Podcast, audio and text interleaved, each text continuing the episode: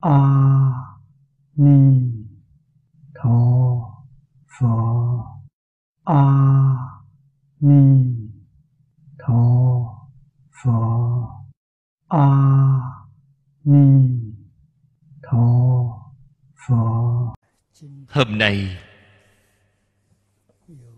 có rất nhiều đồng tu đến từ trung quốc.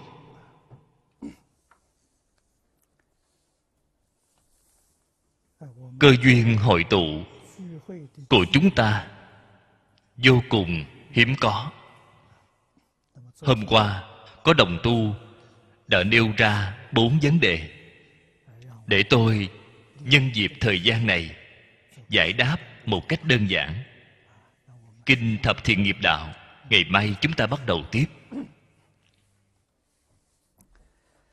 Những vấn đề này có thể nói là vấn đề chung của người học phật chúng ta. Vấn đề thứ nhất, họ nói có người xuất gia, đề xướng bảy ngày tinh tấn niệm phật. Không ăn cơm mới được xem là tinh tấn, nhưng mà có thể uống được nước. Khi buồn ngủ, vẫn có thể ngủ có người đã chịu đựng được 10 ngày không ăn cơm. Có rất nhiều người làm theo phương pháp này. Loại đề xướng này có như pháp không?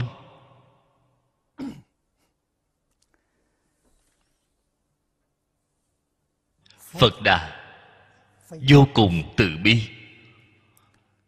Đối với ba ngàn năm sau, xã hội ngày nay ngài thật sự là rõ như lòng bàn tay. Ở trong kinh lăng nghiêm, phật nói cho chúng ta biết, thời kỳ mạt pháp, tà sư thuyết pháp như hằng hà sa. Mạt pháp mà ngài nói chính là chỉ cái thời đại này của chúng ta.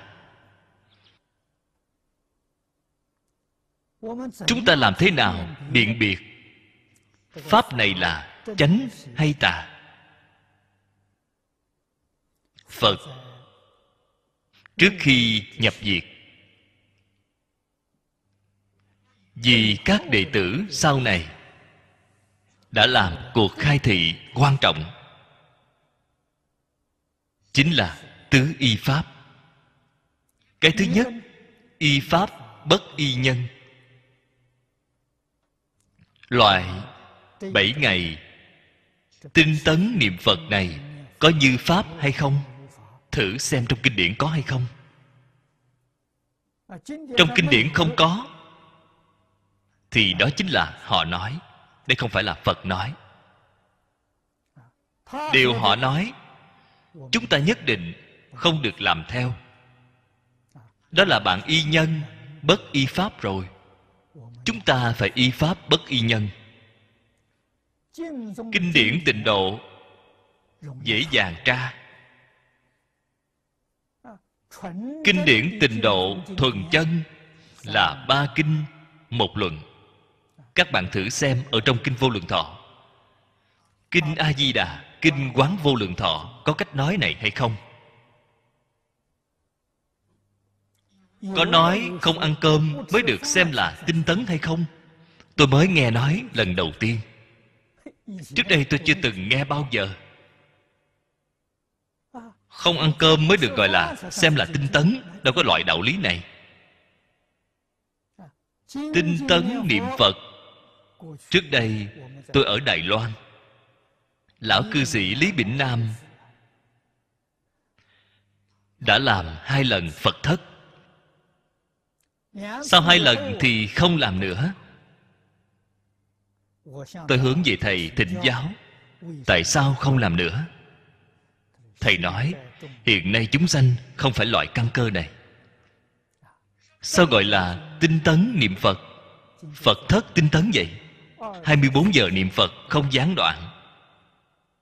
Niệm phật không gián đoạn. Bảy ngày, bảy đêm không gián đoạn một câu phật hiệu niệm đến cùng, đây gọi là tinh tấn. Tôi biết là bảy ngày, bảy đêm, không có ngủ. Nhưng mà chưa từng nghe nói là không ăn thức ăn. Điểm tâm đều có hộ pháp chuẩn bị chu đáo. Khi bạn đói thì có thể ăn bất cứ lúc nào. Nhưng mà không có ngủ. Họ cái này làm ngược rồi. Họ có thể ngủ, không được ăn thức ăn. Cái này chưa từng nghe nói qua bao giờ.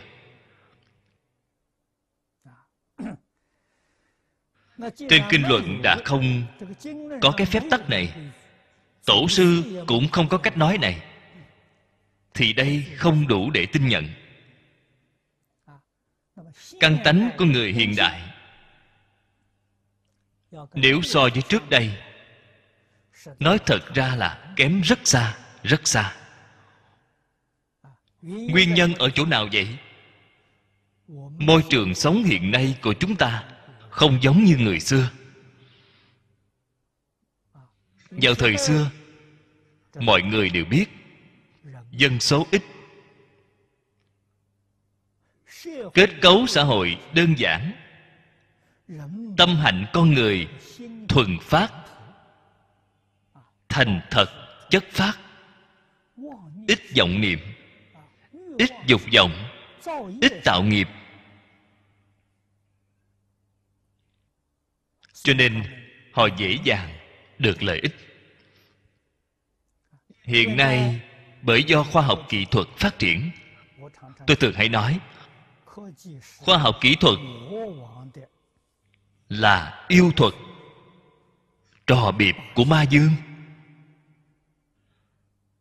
không phải của phật bồ tát. Nếu phật bồ tát làm cái thứ này, phật bồ tát thông minh tuyệt đỉnh. Ba ngàn năm trước đã có thể tạo ra rất nhiều máy móc để chúng ta bay ở trong khoảng không của vũ trụ. Tại sao họ không làm? Bạn thử nghĩ, ma muốn làm, phật không làm.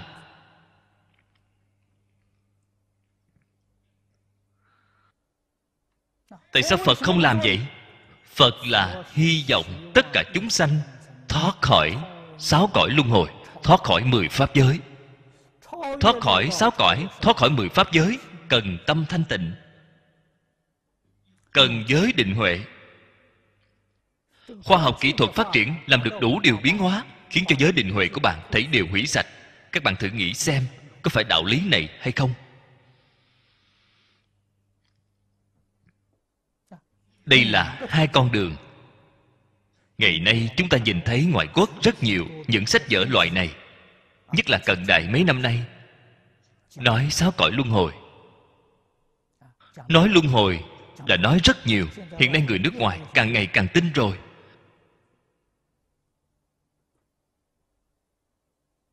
Tin có luân hồi, sự việc này sẽ như thế nào? Tin có luân hồi bằng không ra khỏi luân hồi thì có lợi ích gì?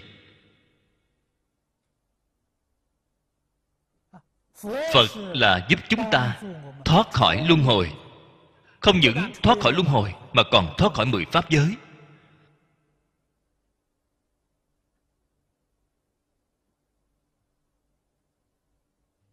Cho nên chúng ta đọc rất nhiều những sách nói về luân hồi này của phương tây. Chúng tôi nhìn thấy cũng rất hoan hỷ, nhưng mà biết rất rõ ràng nó không rốt ráo. Họ dùng rất nhiều phương pháp khoa học xác thực chứng minh rồi. Người chết rồi chẳng qua là đổi cái thân thể mà thôi. Vẫn là ở lục đạo.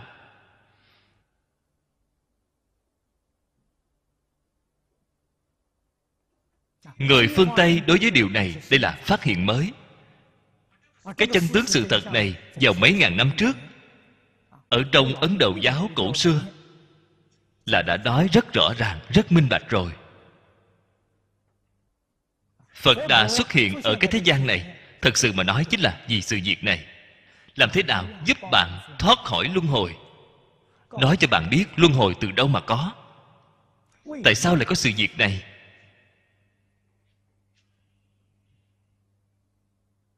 Đây mới là pháp rốt ráo, mới là pháp liệu nghĩa. Chúng ta nhất định phải nhớ kỹ tứ y.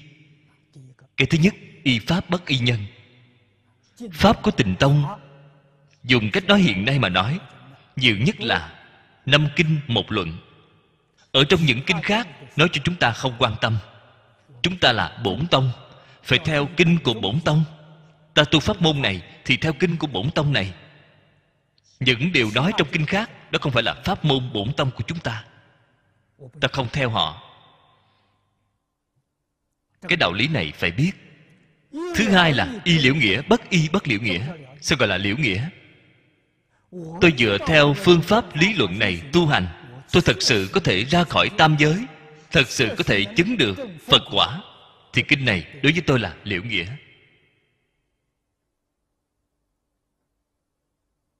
Hay nói cách khác, liễu nghĩa nhất định là khế cơ, khế lý. Khế lý không khế cơ thì không phải liễu nghĩa. Khế cơ không khế lý cũng không phải liễu nghĩa.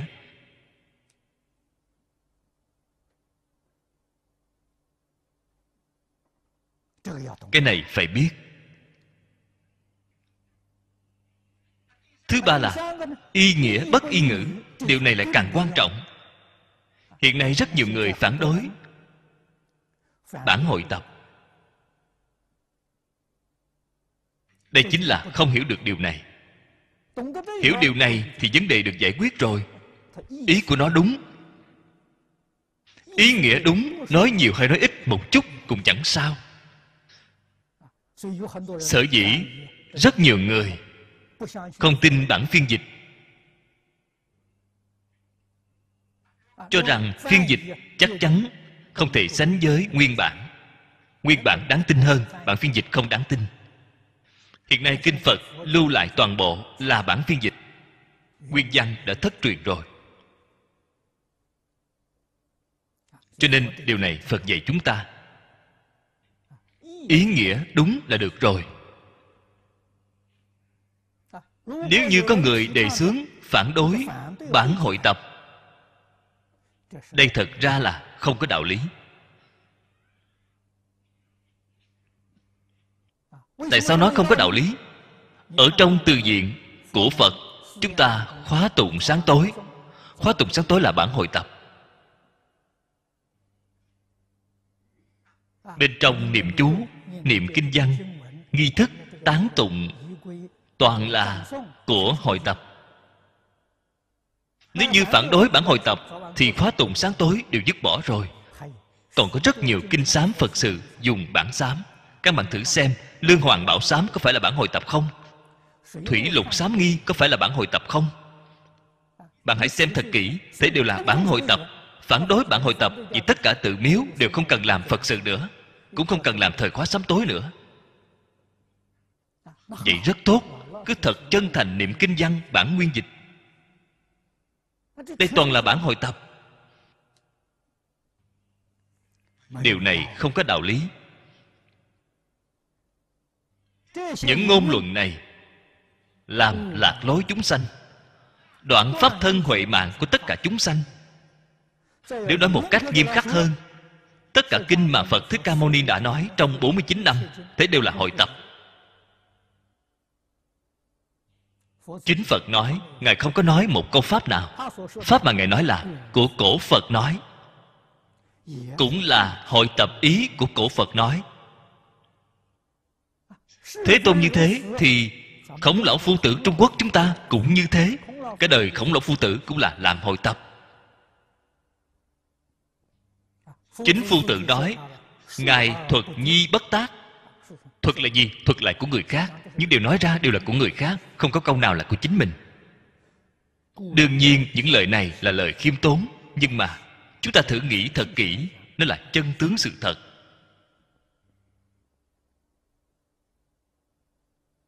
Những đạo lý này chúng ta nhất định phải hiểu.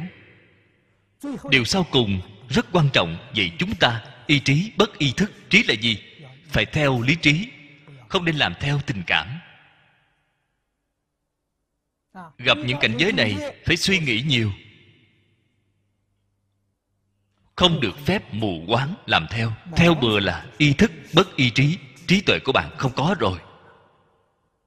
Bạn làm theo tình cảm. Sao bạn không mê được?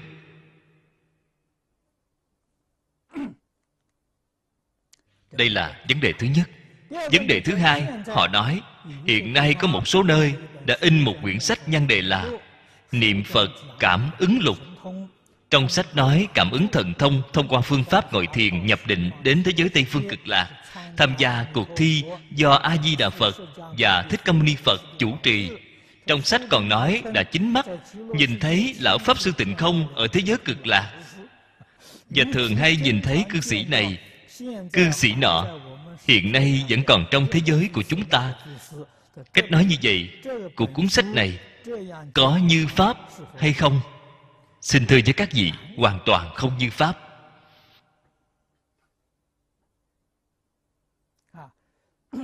Họ đến thế giới cực lạc nhìn thấy tôi. Tôi chưa đến thế giới cực lạc họ làm sao đến thế giới cực lạc nhìn thấy tôi được?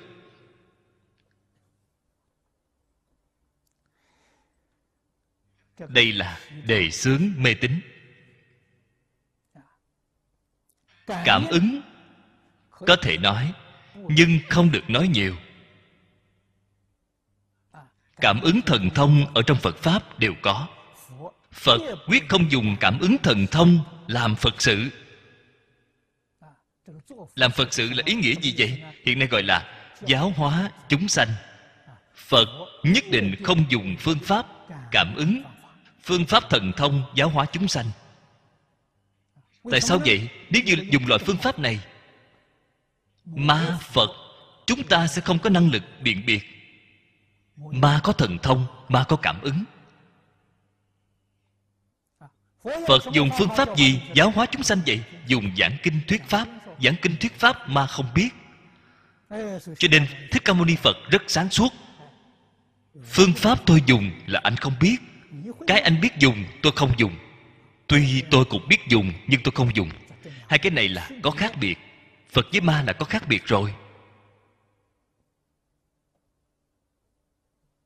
Bạn thử xem tổ sư đại đức các đời, có người nào dùng thần thông? Có người nào nói cảm ứng đâu? Nhất định là thuyết kinh giảng đạo. Đem những đạo lý lớn này nói rõ ràng với mọi người, để họ tự mình khế nhập.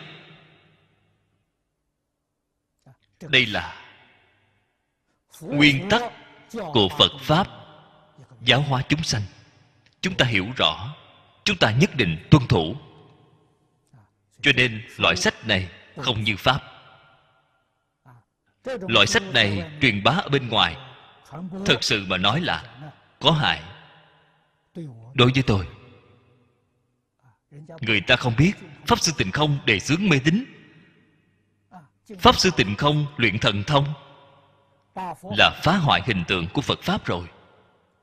Đây là có tội lỗi, chứ không có công đức. Cho nên loại sách này tốt nhất là đem nó có thể tiêu hủy, không nên lưu thông. Vấn đề thứ ba, họ nói, hiện nay có người đề xướng cái gọi là pháp môn bổn nguyện, đã hại không ít người. Trước đây còn tinh tấn niệm phật, hiện nay không những không niệm nữa. Hơn nữa còn nói, lão pháp sư tịnh không đã hại họ uổng phí mấy năm công phu. Và nói, chỉ cần vừa phát nguyện là a di đà phật đã chuẩn bị xong vé máy bay cho họ rồi. Lâm chung mười niệm là có thể lên phía trước, cầm được vé máy bay. Liền có thể bay đến thế giới cực lạc rồi. Lời nói này, tôi không biết mọi người, các bạn có tin hay không? Điều này không chính xác. Bổn nguyện niệm phật là tổ sư đại đức, xưa nay đề xướng, không sai. Nhưng mà người hiện nay không hiểu ý của tổ sư. Đã xuyên tạc dùng ý của tổ sư. Trước đây có lợi ích, hiện nay không những không có lợi ích, ngược lại còn có hại.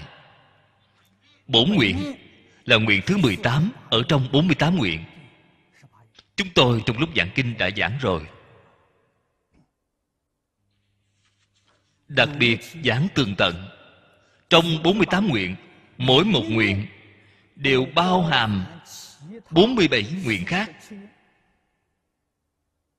Nếu như thiếu đi một nguyện, thì bổn nguyện của nó sẽ không viên mãn.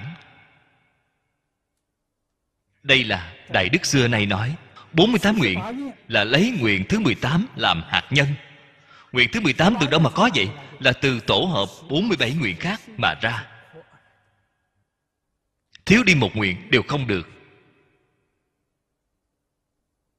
Phải hiểu rõ cái đạo lý Bộ kinh vô lượng thọ từ đâu mà có vậy? Bộ kinh vô lượng thọ chính là Nói rõ cụ thể 48 nguyện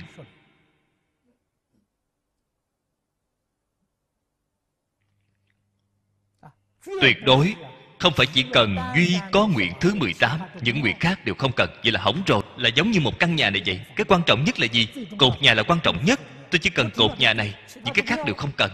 Vậy có thể được xem là có nhà hay không? Bạn có thể được thọ dụng không? Giống như một con người vậy, Bộ não là quan trọng nhất. Chỉ cần bộ não Những cái khác đều không cần. Bạn thử nghĩ xem đây là người gì?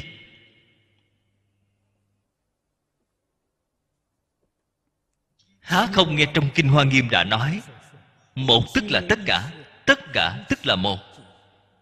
Tất cả Tỷ như nói là toàn bộ cơ thể con người Đây là tất cả. Đầu, mắt, não, tủy Bất kỳ một bộ phận nào Đây là một ở trong tất cả. Một không thể lìa tất cả Tất cả tức là một Một tức là tất cả. Chúng tôi thường hay nói rõ với mọi người một câu danh hiệu a di đà phật này. Nói công đức danh hiệu không thể nghĩ bàn. Tại sao vậy? Một câu danh hiệu này chính là 48 nguyện viên mãn. 48 nguyện viên mãn chính là toàn thể kinh vô lượng thọ. Mở rộng thêm đến tất cả kinh giáo mà chư Phật Như Lai đã nói. Đều không lìa một câu Phật hiệu này công đức phật hiệu không thể nghĩ bàn. Không thể chỉ nắm lấy một cái cục bộ này. Toàn thể không cần nữa. Đây là chắc chắn sai lầm. Chúng ta học phật, nhất định phải thực sự hiểu rõ. Cho nên, bổn nguyện này là gì? Đích thực thông đạt toàn bộ kinh luận tịnh độ rồi. Nắm lấy cái cương lĩnh này vậy là đúng rồi. Không phải nói, tôi nắm lấy cái cương này, lưới không cần nữa. Ví như bắt cá, dây diền lưới gọi là cương. Tôi nắm lấy cái cương này, lưới không có nữa. Vậy thì thành cái gì được? Cương nắm lấy rồi, phía dưới là lưới. Toàn bộ đều nắm lấy. Họ hiện nay cái bổn nguyện này hiểu sai rồi. Chỉ nắm lấy cương, lưới không có rồi. Các bạn muốn vẽ tranh biếm họa vẽ ra rất là thú vị. Họ bắt cá chỉ nắm lấy cương, phía dưới không có lưới. Cổ nhân đề xướng, bổn nguyện niệm phật, họ nắm lấy cương, phía dưới là lưới. Các vị hãy nghĩ tỉ mỉ cái ý nghĩa này. Họ đề xướng bổn nguyện. Đáng tiếc họ không hiểu được cái gì là bổn nguyện. Cho nên, kinh không thể không đọc, không thể không thâm nhập, nghiên cứu. Giảng sanh tây phương cực lạc đâu có dễ dàng như vậy đâu có hời hợt như vậy. Tâm của bạn với tâm của phật không giống nhau hành vi của bạn không giống với hành vi của phật. Niệm phật cũng không thể giảng sanh. Họ cái này bất kể cái khác nhau như thế nào chỉ cần là niệm một tiếng a di đà phật đều có thể giảng sanh rồi. Đây là lừa mình dối người. Chắc chắn không có cái đạo lý này. Một vấn đề sau cùng họ nói hiện nay có người không những công kích bản hội tập kinh đại thừa vô lượng thọ của lão cư sĩ hạ liên cư giả lại còn lớn tiếng hô hào nào là hiện tượng tịnh không? Cái này thật nghiêm trọng. Tôi còn trở thành hiện tượng rồi. Cái này có thể không cần quan tâm họ tuy họ công kích, họ không tin, cái này trên thế giới người tin vẫn rất nhiều. Họ không tin, ta tin. Chúng ta đã được lợi ích chân thật từ trên bản hội tập này. Chúng ta tin, chúng ta ngồi đây có không ít đồng tu, đều phát tâm học tập bộ kinh điển này, hoàng dương bộ kinh điển này trong lúc bạn giảng kinh, hoàng dương, bạn sẽ phát hiện một hiện tượng. Khi giảng bộ kinh điển này, pháp duyên đặc biệt thù thắng. Bạn không tin có thể hãy thử xem. Bạn giảng một lần bản hội tập, giảng một lần, bạn của khang tăng khải. Bạn thử xem cái nào tính chúng nhiều. Bạn thử xem cái nào pháp duyên thù thắng, so sánh qua, lập tức liền biết ngay.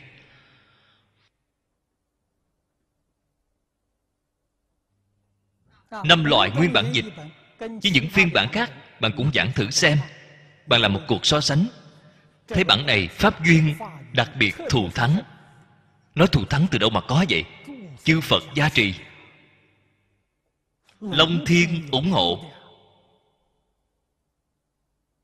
nói đến cảm ứng tôi gần đây nghe được một số đồng tu đến từ trung quốc nói cho tôi nghe nói họ nhìn thấy, có quỷ thần nhập vào người nói. Hiện nay, trong quỷ thần, phần lớn cũng đang niệm, bản hội tập. Cũng đang nghe giảng kinh, cũng đang học phật. Ngay cả quỷ thần cũng đang học tập. Nếu chúng ta không học hành nghiêm túc, thì ngay cả quỷ thần cũng không bằng. Đây là lời chân thật. Những việc khác, chúng ta cũng không cần quan tâm. Lấy bình tâm thanh thản, đối xử hiện thực. Dùng tâm yêu thương chân thành. Đối với tất cả người, sự vật, chân thành niệm phật, cầu sanh tịnh độ, nhất định là y giáo phục hành. Đạo lý trong kinh điển phải thông đạt, phương pháp phải hiểu rõ y giáo phụng hành. Chúng ta trong đời này chắc chắn được lợi ích thù thắng. Chào chư vị đồng tu, chào mọi người. Xin mở kinh thập thiện nghiệp đạo ra. Trang thứ 16 hàng thứ hai. Chánh cần trang nghiêm cố tất năng, đoạn trừ, nhất thiết bất thiện pháp. Thành, nhất thiết thiện pháp. Điều này phía trước đã báo cáo qua với các vị rồi. Một câu cuối cùng này. Thành, nhất thiết thiện pháp vẫn phải giảng lại một lần nữa.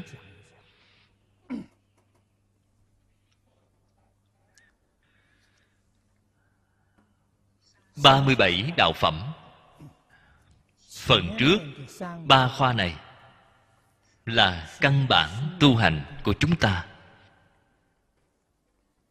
Bất luận học đại thừa, tiểu thừa hiện giáo, mật giáo tông môn giáo hạ. Đều không thể đi ngược lại.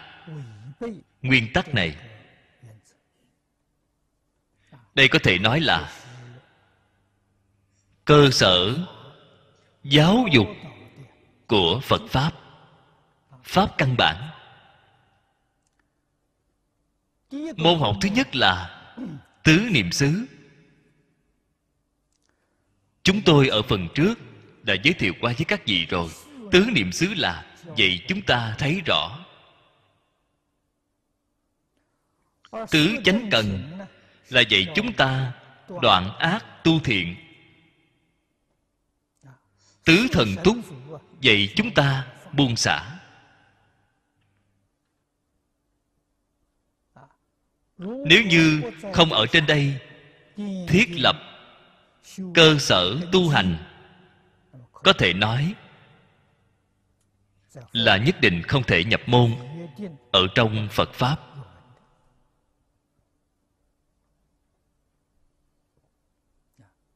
Chúng ta phải thường xuyên đem ba khoa này ghi nhớ ở trong lòng. Cố gắng nỗ lực đem nó thực hiện vào trong đời sống của mình. Như vậy mới có thể được thọ dụng. Chánh cần có bốn pháp. Bốn pháp này thật ra là hai cặp thiện ác.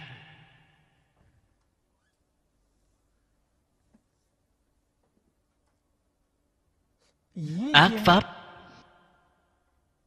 đã sanh chúng ta phải phản tỉnh, thường xuyên phản tỉnh. Đã đang tạo tác, phải lập tức đem nó đoạn trừ. Ác pháp còn chưa sanh. Chúng ta nhìn thấy người khác tạo ác, nhìn thấy rồi. Ta hiện nay vẫn chưa tạo.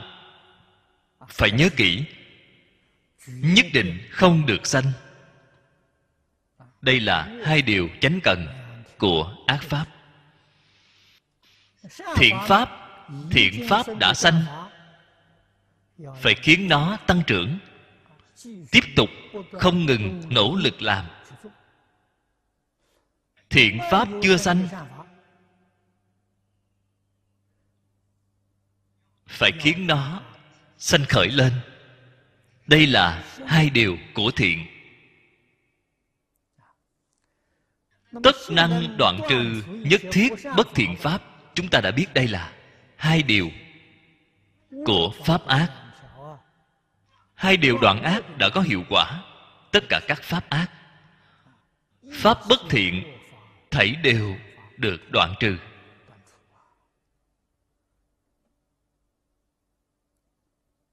Phía sau một câu này, thành nhất thiết thiện pháp.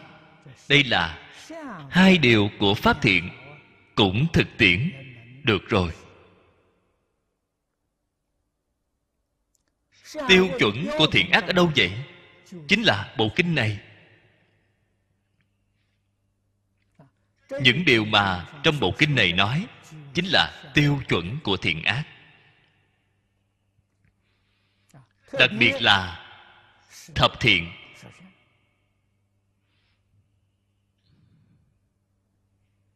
Mới học, nhập môn.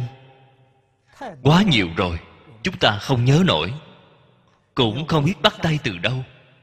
Cho nên phật nói với chúng ta, cái pháp môn này gọi là phương tiện ban đầu. Gồm 10 điều. Thân ba, khẩu bốn, ý ba.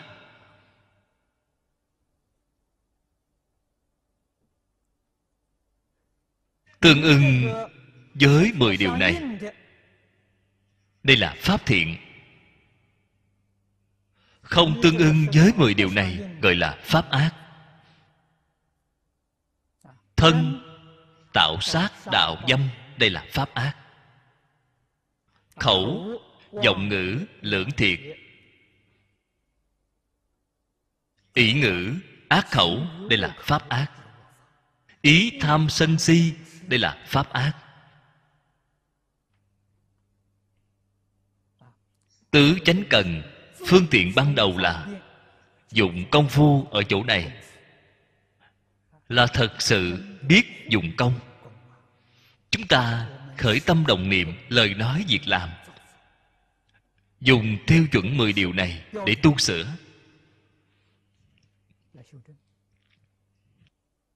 Việc ác nhất định phải đoạn trừ.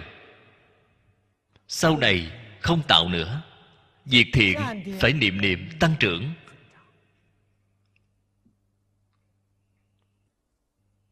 Đến khi nào thành tựu tất cả pháp thiện vậy đó chính là mở đầu bộ kinh này.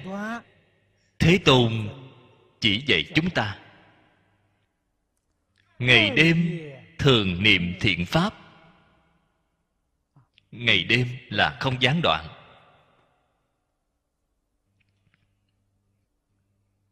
ở trong tâm thật sự có thập thiện nghiệp đạo. Thường xuyên để ở trong tâm. Tư duy thiện pháp, đây cũng là tư duy thiện pháp, ngày đêm không gián đoạn. Tư tưởng thiện.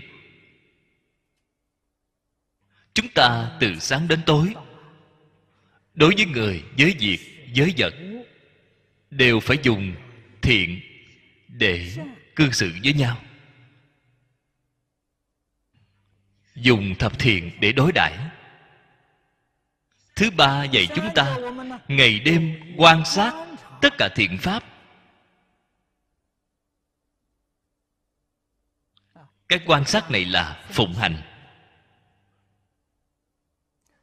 Đem ý định của bạn, đem tư tưởng của bạn thực tiễn vào trong hành vi đời sống của bạn. Bạn mới có thể thành tựu tất cả thiện pháp. Thiện pháp đến thuần chân. Viên mãn rồi, thì người này chứng được vô thượng bồ đề.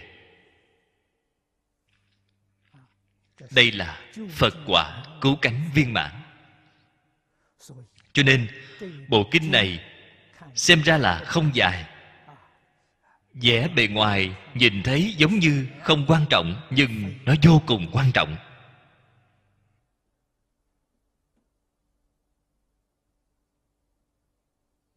Chúng ta ở rất nhiều nơi nhìn thấy hình phật, đặc biệt là hình phật vẽ màu.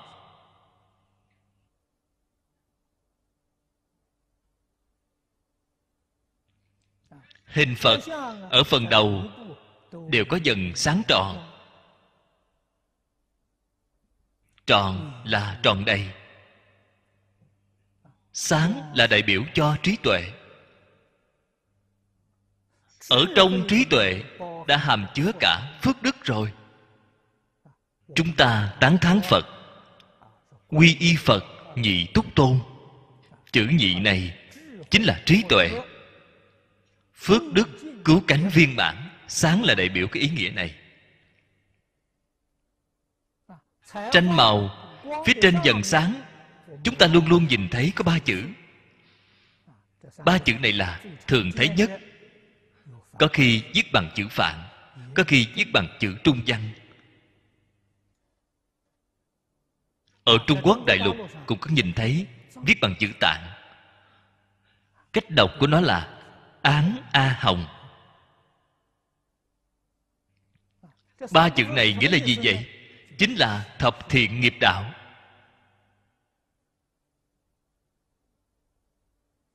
Án là thân ba thiện. A là khẩu bốn thiện. Hồng là ý ba thiện. Từ đó cho thấy, thập thiện nghiệp đạo từ sơ phát tâm, mãi đến như lai địa. Cứu cánh viên mãn. Sau đó, chúng ta mới chợt nhận ra phật dạy chúng ta điều gì vậy? Chính là dạy chúng ta điều này. Chúng ta học phật cách học như thế nào? Cũng chính là học 10 điều này.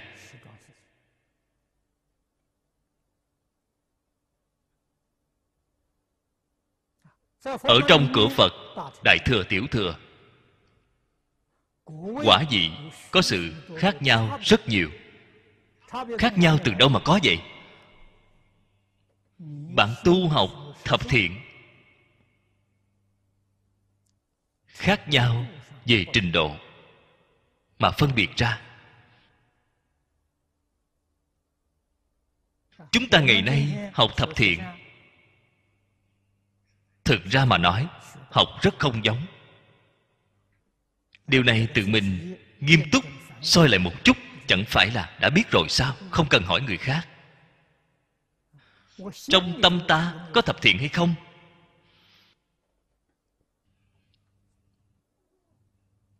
Khởi tâm động niệm vẫn là tự tư tự lợi, vẫn là muốn làm những việc tổn người, lợi mình, thì tâm của chúng ta đã bất thiện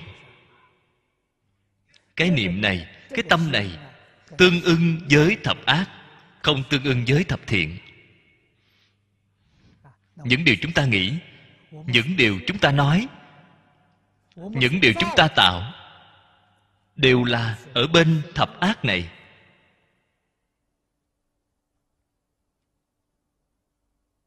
Thập thiện chẳng qua là nghe nói mà thôi. Nghe rồi bản thân rất hoan hỷ đây chính là mình có thiện căn. Hoan hỷ tại sao không thể thực tiễn vậy? Tại sao không làm được? Đây là nhà phật nói là nghiệp chướng sâu nặng. Các vị nhất định phải biết, nghiệp chướng phiền phức. Nghiệp là tạo tác, khởi tâm động niệm, tư tưởng, ngôn ngữ hành vi đây là nghiệp. Bởi vì nghiệp của chúng ta bất thiện. Chúng ta tạo tác là thập ác nghiệp. Đây là nói lời thành thật. Chỉ là thập ác nghiệp chúng ta tạo ra có nặng nhẹ khác nhau.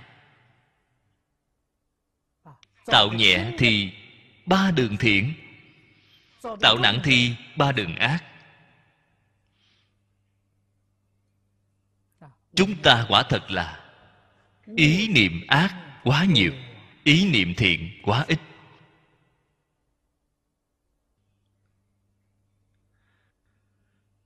Làm thế nào có thể sửa đổi trở lại?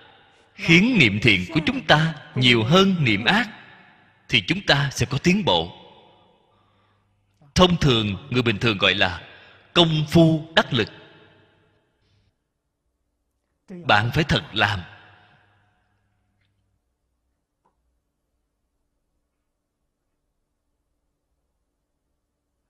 tại sao? Các bậc thanh văn duyên giác bồ tát đó đều rất cố gắng nỗ lực đang làm vậy. Chúng ta thường hay lơ là, thường hay quên mất rồi. Cái quên mất này ở trong phật pháp gọi là thất niệm. Quên mất ý niệm thiện rồi. Thường xuyên thất niệm. Tập khí ác quá nặng. Đây đúng là như trong kinh địa tạng đã nói, chúng sanh cõi diêm phù đề, khởi tâm động niệm, toàn là tội lỗi. Phật nói những lời này thật không quá mức. Chúng ta tự mình bình tĩnh thử nghĩ liền biết ngay. Cho nên giác ngộ, bắt đầu giác ngộ từ đâu vậy? Tôi thường hay khuyến khích các đồng tu. Bắt đầu làm từ dứt bỏ từ tư từ lợi.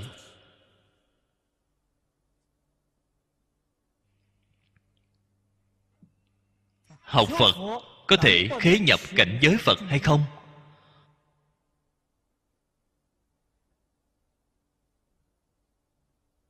Có thể vào cửa phật hay không? Ở trong pháp đại thừa, vào cửa phật là người gì vậy? Là bồ tát quả vị sơ tính sơ tính ở trong thập tính chúng ta ngày nay chưa có đạt được. Bồ tát quả vị sơ tính mới được gọi là người thiện. Tại sao vậy?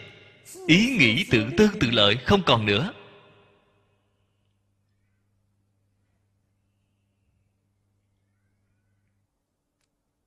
Phật ở trong kinh giáo gọi là kiến tư phiền não. Họ kiến hoặc đoạn rồi. Tam giới 88 phẩm kiến hoặc đoạn rồi. Vậy mới vào cửa. Ở trong Phật Pháp là năm lớp một tiểu học. Nếu như chúng ta đem 50 cấp bậc này Chia ra, Quả gì thập tính, Quả gì thập tính tiểu học còn chưa được, Mới lớp mẫu giáo. Thập trụ là tiểu học thập hạnh là trung học, thập hồi hướng là đại học, thập địa là học viện. Chúng ta cách chia như vậy thì chúng ta ngay cả lớp mầm, mẫu giáo còn chưa có vào được. Vẫn ở ngoài cửa mà.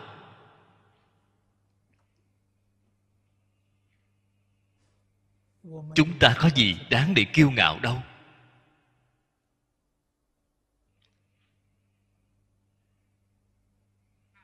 Có gì để tự cho là tài giỏi chứ? Ngay cả lớp mầm mẫu giáo còn chưa vào được. Đứng ở ngoài cửa, người ta nghe giảng. Không phải học sinh chính thức. Học sinh chính thức thì 88 phẩm kiến hoặc đoạn sạch rồi. Kiến hoặc điều đầu tiên là thân kiến.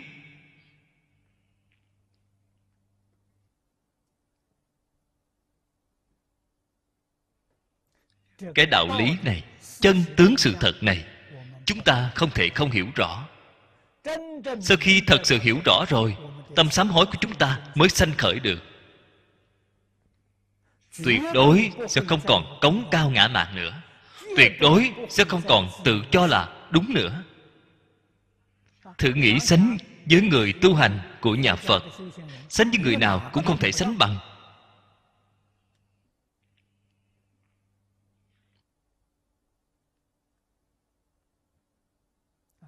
Đoạn ác tu thiện, bắt tay làm từ chỗ này. Đây là căn bản căn bản của căn bản. Chúng ta không dùng công phu ở trên đây. Thì đời này, nhất định luống công không vào được cửa.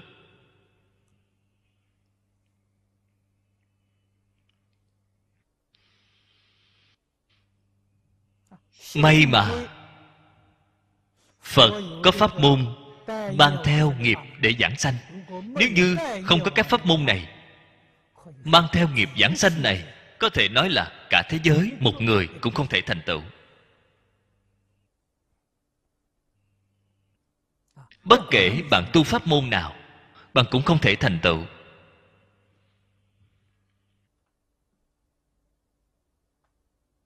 Bởi vì ngã chưa có buông xả.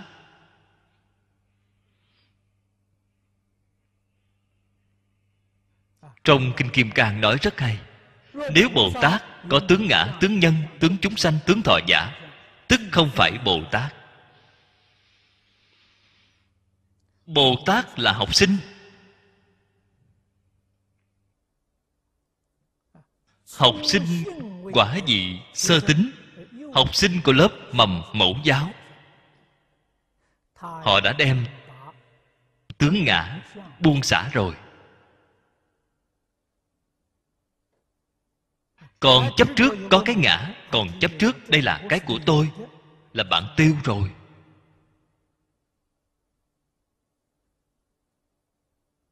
Chúng ta muốn buông, bắt đầu từ đâu vậy? Trước hết buông cái của tôi. Đây là vật ngoài thân. Tương đối dễ dàng. Vật ngoài thân, mọi thứ đều không chấp trước. Tuyệt đối không để ở trong tâm cái buông xả này là nói ở trong tâm, không chấp trước nữa, không phân biệt nữa. Đây là thực sự buông xả rồi. Trên sự không có trở ngại. Cho nên hoa nghiêm đến cuối cùng nói với chúng ta là lý sự vô ngại, sự sự vô ngại. Tại sao trên sự vô ngại vậy?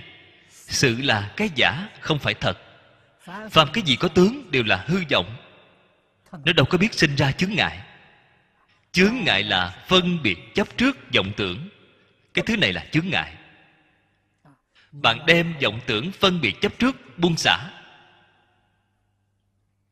Sau đó, ở trong tất cả pháp thế gian, bạn mới tùy duyên. Bạn mới được tự tại.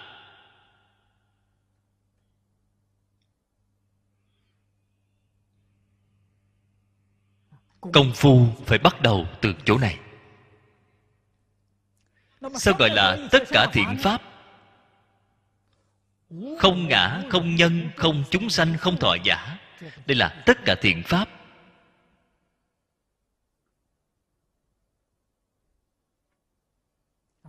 Tương ưng với thập thiện. Thập thiện là sự.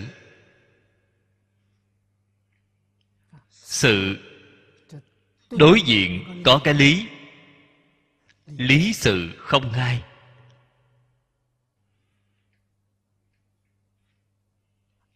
quan sát từ trên lý.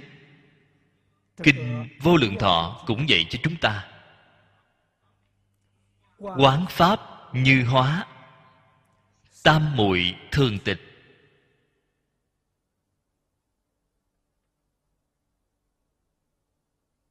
Kinh văn này hay.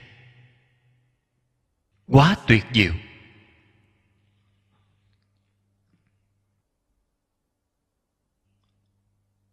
Quán pháp như hóa là trí tuệ bát nhã.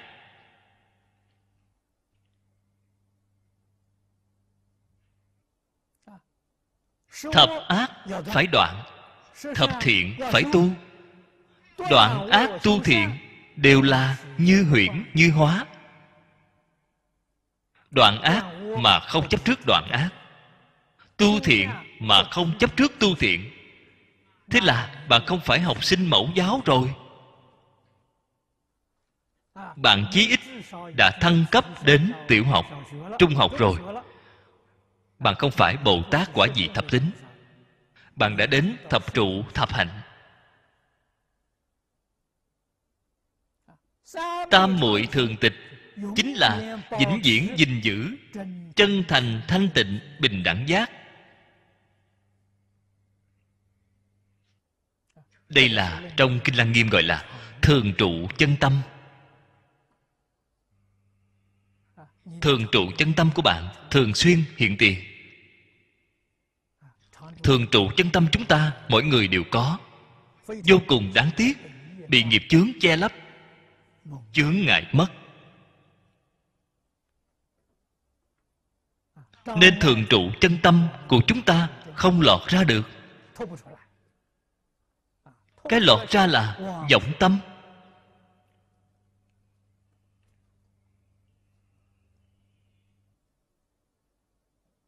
Cho nên đoạn ác tu tất cả thiện nếu bạn không dùng tứ chánh cần thì không làm được. Chắc chắn không làm được.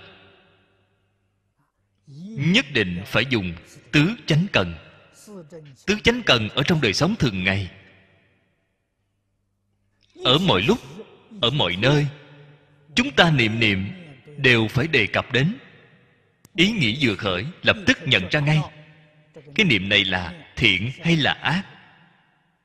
Nếu như là ác, phải mau mau đoạn, là thiện, phải sanh khởi.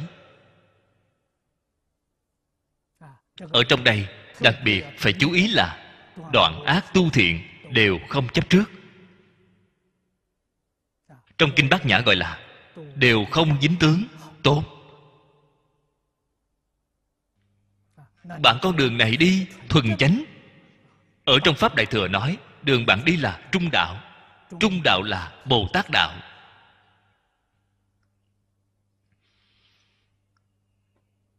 Đoạn ác tu thiện, nếu như có phân biệt chấp trước ở trong đó cũng tốt, cũng được xem là khá. Đó không phải là bồ tát đạo. Có phân biệt, có chấp trước là đường thiện trời người. Không phân biệt, không chấp trước là bồ tát đạo cũng là một sự việc mà trong đó đạo lý không giống nhau. Có phân biệt không có chấp trước, đó là đi đường nhị thừa. Cao hơn đường trời người một cấp, còn có phân biệt. Hoàn toàn không có chấp trước. Khác biệt là ở chỗ này, chúng ta không thể không biết. cho nên điều này, tông chỉ của nó, chính là dạy chúng ta đoạn ác tu thiện, tích lũy công đức.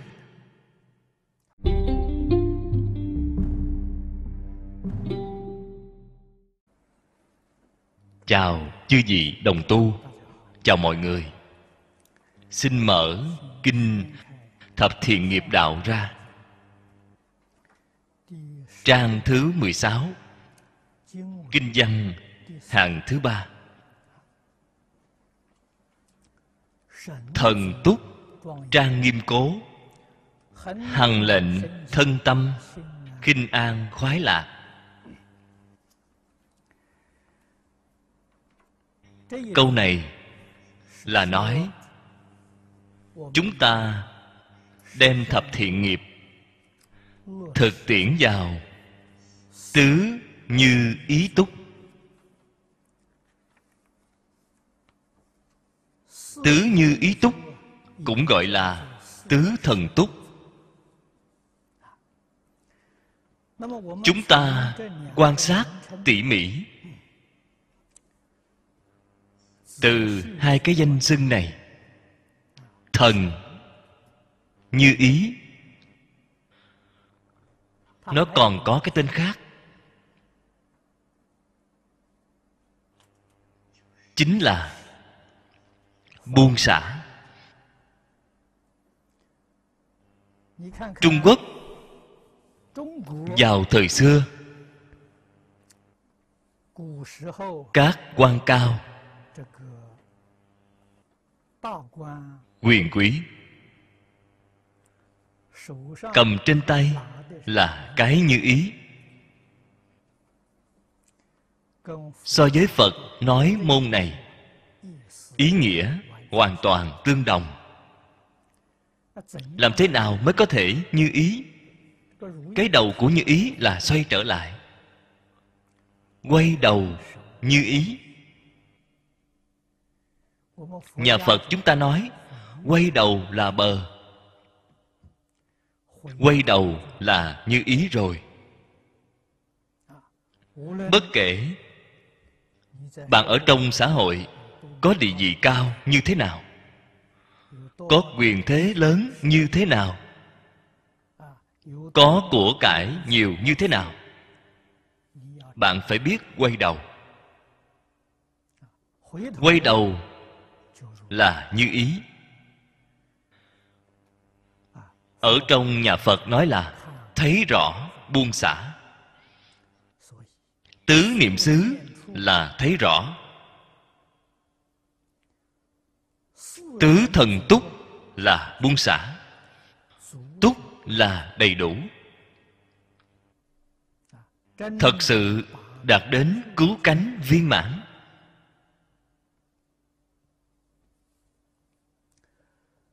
Ở trong đây có bốn điều. Phật dạy chúng ta học cái thứ nhất là dục. Dục là dục vọng.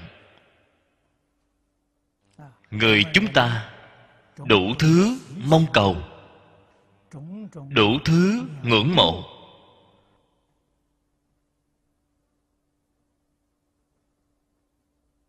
Đây là cái mà tất cả chúng sanh đều có nếu như không thể đem những thứ này buông xả, sẽ không có cách gì thoát khỏi sáu cõi luân hồi. Sau khi buông xả rồi, bạn liền được đại tự tại.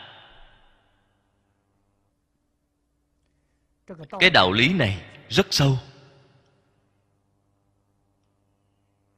Rất rộng. Buông xả dục vọng của chúng ta.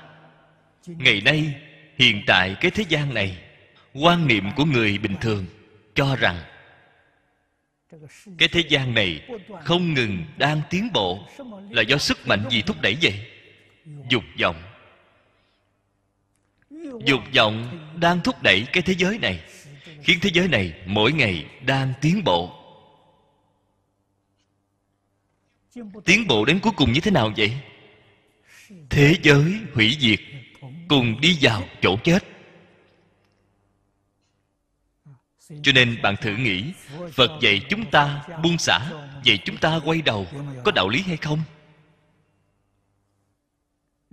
Con người cả đời dốc sức theo đuổi dục vọng. Con người này thật đáng thương. Cả đời không được nghỉ ngơi. Họ có thể đạt được những hưởng thụ đó. Cái hưởng thụ đó nếu thật sự bình tĩnh mà tư duy, thì lợi bất cập hại. Bạn đã trả cái giá quá đắt. Thân tâm bạn có áp lực quá lớn. Đây là sai lầm. Chúng ta nêu ra cái thí dụ đơn giản nhất dùng người mỹ so sánh với người trung quốc. Người mỹ, đời sống vật chất, quả thật, tốt hơn quá nhiều so với người trung quốc. Họ có môi trường sống rất thoải mái của mình. Ra khỏi cửa đều có xe hơi để đi. Mỗi một gia đình đều có sân giường đều có hoa viên. Sinh hoạt ở trong nhà, thảy đều có thiết bị điện khí hóa. Người trung quốc chúng ta nhìn thấy rất ngưỡng mộ. Đời sống của người ta là tốt, chúng ta không bằng họ. Tôi hình như là năm 87 lần đầu tiên cùng diện trưởng hàm về nước, đến đại liên. Họ bà con, phụ lão, hỏi đến đời sống ở mỹ. Thời đó chúng tôi sống ở mỹ.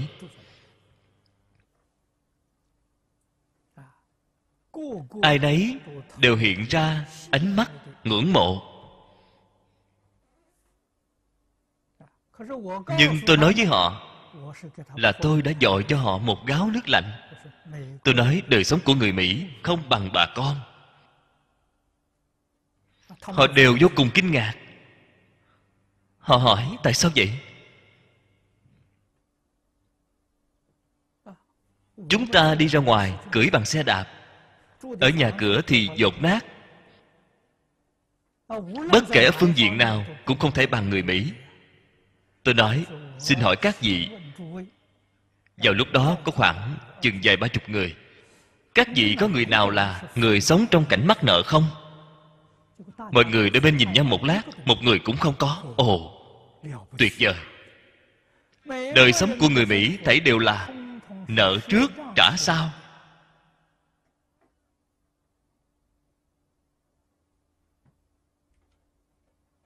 Các bạn không có mắc nợ, họ mắc nợ từ lúc ra đời đã mắc nợ, đến chết cũng trả không hết. Người học phật, chúng ta phải biết, đời sau vẫn trả nợ. Bạn thử xem áp lực tinh thần của họ lớn cỡ nào. Mỗi ngày dốc sức làm việc, tại sao phải làm việc trả nợ? Mua nhà, mua xe, dụng cụ gia đình đều là đi vay ngân hàng ngân hàng cho bạn mượn tiền. Công ty bảo hiểm cho mượn. Toàn là tiền đi vay mà có. Mỗi tháng phải trả. Vì vậy, bạn không nên thấy sự đãi ngộ của người mỹ cũng rất khá. Thông thường đãi ngộ đại khái một tháng có thể có thu nhập khoảng ba ngàn đô. Chúng ta nghe thấy, vậy là thật tuyệt vời. Thu nhập phổ thông nộp thuế hết một phần ba. Trả nợ hết một phần ba, còn phải nhiều hơn một chút. Ba ngàn đô trên thực tế mình có thể dùng. Đại khái chỉ có bảy tám trăm đô la. Nếu như công việc không còn nữa, thì bạn cái gì cũng tiêu hết. Tại sao vậy? Ngân hàng đến đòi nợ, công ty bảo hiểm đến đòi nợ phát mãi nhà của bạn, phát mãi xe của bạn, phát mãi thiết bị điện, đồ dùng trong nhà bạn, trả nợ. Cho nên, việc làm không còn nữa thì chẳng có gì cả. Họ sống, đời sống là như vậy. Người trung quốc tuy là vất vả một chút, nhưng không mắc nợ mỗi ngày, sau khi tan sở, tôi nhìn thấy mấy người ở ngay cửa nhà mình. Họ không có sân. Ngay trước cửa bày một cái bàn nhỏ. Ở đó ăn đậu phộng, uống rượu, lâu năm, thông dong tự tại. Loại tâm trạng này, người nước ngoài không có. Họ đâu có loại hưởng thụ này. Bạn phải biết, hạnh phúc thật sự là buông xả dục vọng.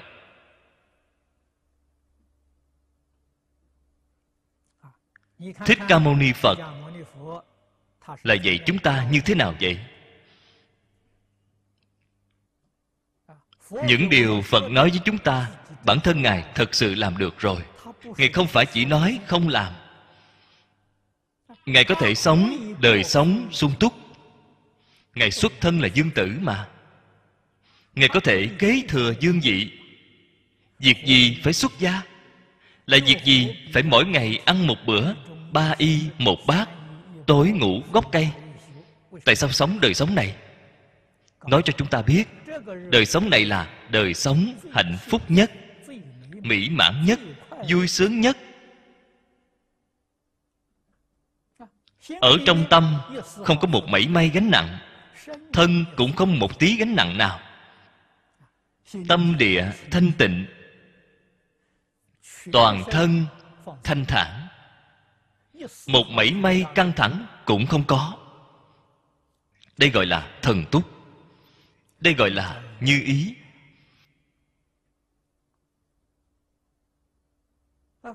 Như ý thì có thể sinh thần thông, cho nên gọi là như ý thông.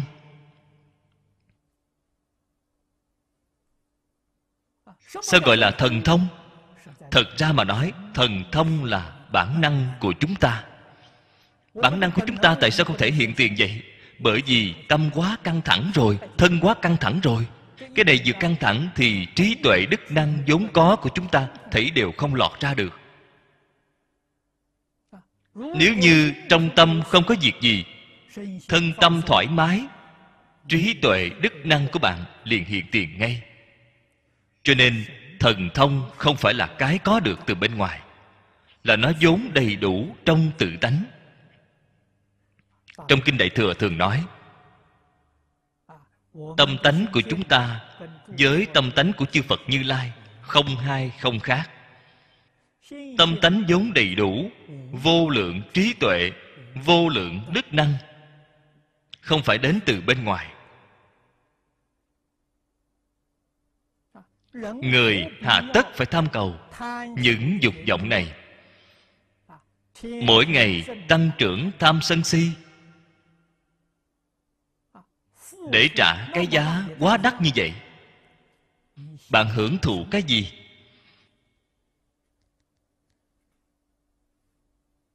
Mỗi ngày trời vừa sáng là ra đi làm việc, đến tối mới trở về.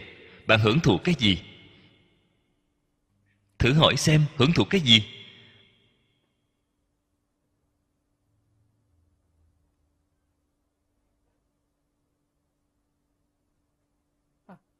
Ở cái nhà lớn như vậy, cái sân lớn như vậy, phải sửa sang. Sửa sang thì không có thời gian. Nước mỹ, họ làm việc. Làm việc là năm ngày, có hai ngày nghỉ. Thứ bảy, chủ nhật là ngày nghỉ ngày nghĩ làm gì vậy? Ngày nghĩ đó là sửa sang môi trường, chỉnh lý nhà cửa. Không được nghỉ ngơi. Ở nhà càng lớn thì càng vất vả. Không thuê nổi nhân công. Nước mỹ thuê nhân công là tính bằng giờ. Mỗi giờ là bao nhiêu tiền? Nhân công tương đối tốt một giờ là 10 đô. Nhân công kém một chút. Không có kỹ thuật gì. Thì một giờ chí ít cũng là 5 đô.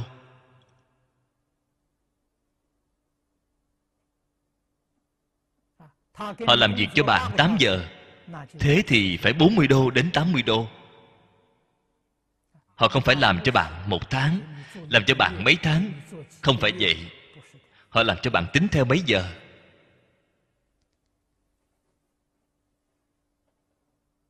cho nên phần lớn người trung quốc chúng ta ở nước mỹ không thuê nhân công, đều là từ bản thân mình làm. Ngày nghỉ cái ngày đó là mệt nhất. Tội gì phải khổ vậy? Tôi nhìn qua là lắc đầu. Tôi tuyệt đối không làm cái việc ngu ngốc này. Một người có một căn phòng là đủ rồi quét dọn lau chùi, rất dễ dàng. Mười mấy phút là dọn sạch sẽ rồi. Cho nên tôi nói, đó không phải là người ở nhà, là nhà ở người. Người là nô lệ của nhà. Đây đều là không nghĩ ra. Không thấy rõ, mới làm loại việc ngu ngốc này. Không thấy rõ, không buông xả. Sự sống qua rồi cũng không biết tại sao nó đến. Cuộc sống không biết sống như thế nào. Bạn nói cái này đáng thương biết bao. Đáng buồn biết bao.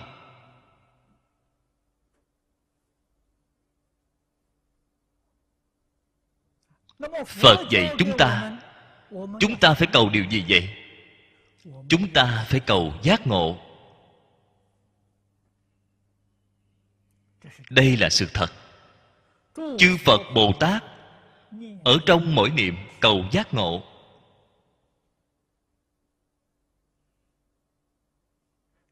Cầu sáng tỏ, chân tướng vũ trụ nhân sinh.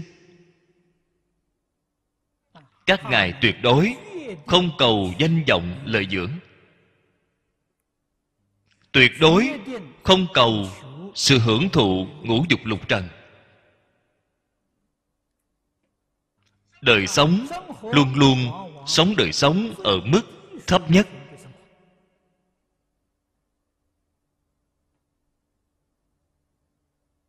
Đời sống ở mức thấp nhất, thật không ngờ là đời sống hạnh phúc nhất, mỹ mãn nhất, cứu cánh nhất của đời người.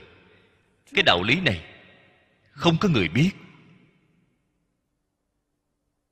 Ngày nay nói ra cũng không có người tin. Nhưng mà nếu tư duy thật sâu, bình tĩnh mà quan sát, bạn mới có thể nhìn thấy. Thế gian, tất cả mọi thứ đều là phiền toái. Đến cuối cùng, bạn nghĩ thấy ngay cả cái thân thể này cũng là sự phiền toái. Vật ngoài thân càng nhiều, gánh nặng của bạn càng nặng. Cuộc sống của bạn sống càng vất vả.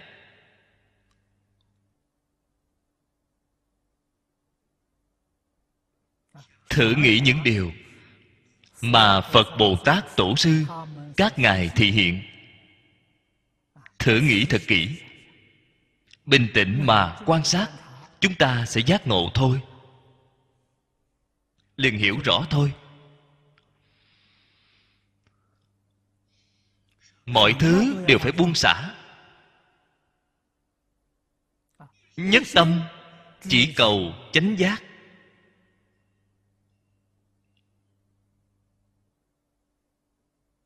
Cả đời vì người khác, không vì bản thân. Đây là người vui sướng nhất. Tiên hiền trung quốc thường nói, giúp người là gốc của niềm vui chúng tôi khi học tiểu học, thầy cô thường hay nói với chúng tôi như vậy. Hiện nay, chúng tôi tự mình thể hội được rồi. Giúp người là niềm vui chân thật. Giúp đỡ người khác là niềm vui chân thật.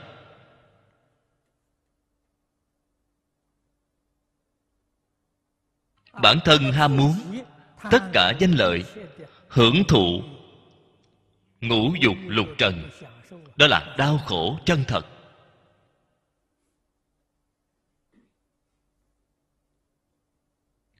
Khổ là không có tiêu chuẩn nhất định. Cái gì là khổ thật sự? Cái gì là lạc thật sự? Người hiểu được không nhiều.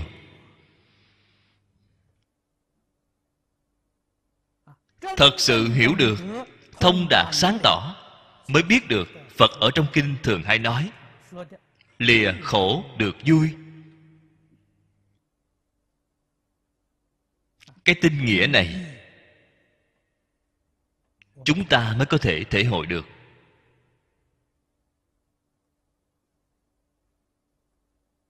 Chúng ta hiện tại đang tu học phật pháp.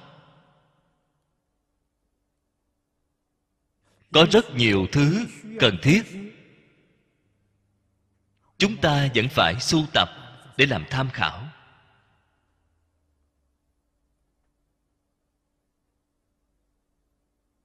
Ở trong đời sống vật chất, chúng ta nhất định phải thỏa mãn. Vì giáo hóa chúng sanh, có rất nhiều phương tiện quyền xảo. Không thể không biết. Phật dạy chúng ta tứ nhiếp pháp chúng ta ở phần trước đã giảng rồi. Tứ nhiếp pháp là nguyên lý, nguyên tắc tiếp dẫn chúng sanh.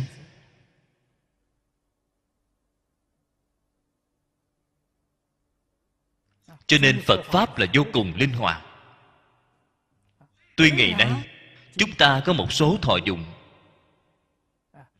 hoặc là vật chất, hoặc là về mặt tinh thần. Trên hình tướng thì có nhưng trong tâm lý không được có. Có trên hình tướng là để làm gì vậy? Là tiếp dẫn chúng sanh. Nếu như người học phật chúng ta ngày nay, ai nấy đều giống như phật thích ca mâu ni, mỗi ngày đi ra ngoài khất thực, không có gì cả, thì thế gian không có người nào dám học phật. Vì nhìn thấy học phật nguy quá, anh xem đáng thương đến mức như vậy đấy. Hàng ngày ra được ăn xin, thôi không nên học nó nữa. Cho nên vì tiếp dẫn chúng sanh, chúng ta cũng phải làm đẹp mẫu mã của mình.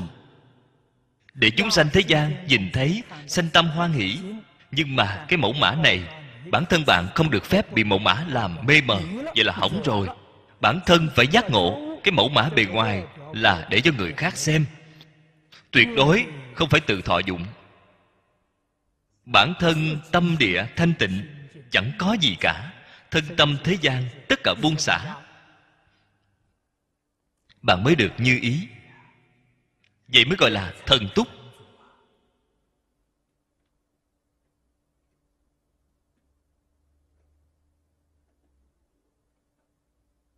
Ở trong kinh hoa nghiêm, thiện tài đồng tử, đó chính là tấm gương tốt giáo hóa chúng sanh. Đặc biệt là tiếp dẫn chúng sanh thời đại mạt pháp. Mạt pháp với thời kỳ chánh pháp, hoàn cảnh xã hội không giống nhau. Xã hội trước đây là bảo thủ.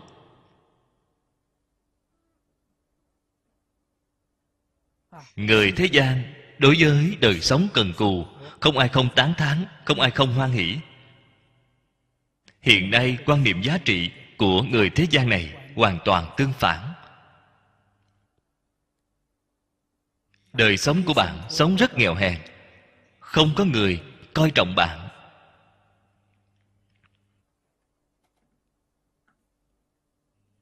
Phật pháp là hằng thuận chúng sanh tùy hỷ công đức. Nhất định phải quan sát căn cơ. Cái thời đại đó cần phải dùng phương pháp gì để giáo hóa chúng sanh? Hiện nay cái thời đại này cần phải dùng phương pháp gì giáo hóa chúng sanh? Chúng ta phải biết rõ người trước đây ưa đọc sách thì tặng sách. Đó thật sự là tâm hoan hỷ. Như nhận được của báo, hiện nay tặng họ sách, họ không cần nữa. Tại sao vậy? Họ không muốn xem. Hiện nay tặng tivi họ cần. Họ rất hoan hỷ. Chúng ta làm thế nào biến phật pháp thành tivi tặng cho họ?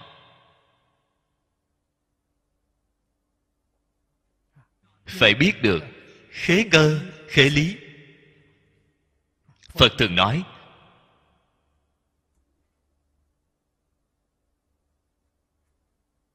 khế cơ, không khế lý là ma thuyết. Khế lý, không khế cơ là lời nói dối. Nói ba hoa, nói suông. Cho nên nhất định phải khế lý, khế cơ. Chúng ta học tập điều này như thế nào thì cần phải biết. Chúng ta ngày nay mong cầu. Điều trước mắt là mong cầu thế giới hòa bình. Mong cầu xã hội ổn định. Đây là điều kiện đầu tiên nếu như cái thế giới này không hòa bình, xã hội không ổn định, thì không thể bàn đến điều gì nữa. Ai còn tâm tư đến học đạo?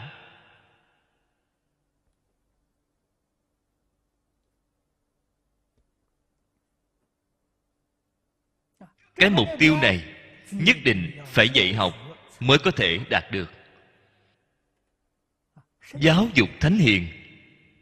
Nhưng giáo dục thánh hiền hiện nay mọi người đều quên sạch đó rồi không những quên sạch, khi nhắc đến đều phản đối. Cho rằng đây là những thứ cổ xưa, chúng ta là người hiện đại. Cái thứ đó cần phải dứt bỏ đi.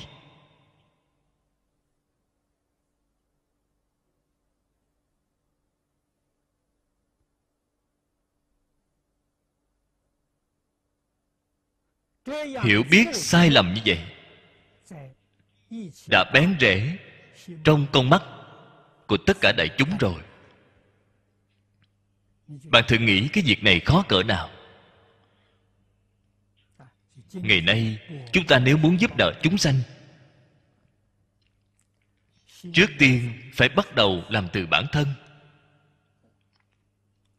Chúng ta nói hàng ngày, nói mà không làm thì vô ích. Ai tin? Nói được, phải làm được. Phật nói với chúng ta bố thí, chúng ta thật sự thí xả. Phật dạy chúng ta trì giới, chúng ta thật sự tuân thủ. Phật dạy chúng ta nhẫn nhục, chúng ta phải nhẫn mọi thứ. Vậy chúng ta làm như thế nào? Chúng ta rất nghiêm túc, nỗ lực làm theo.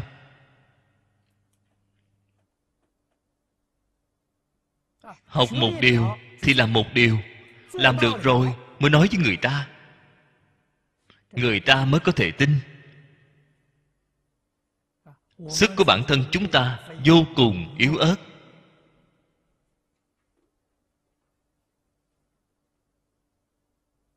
Nghiệp lực của chúng sanh lớn như vậy, chúng ta làm sao có thể chuyển lại được?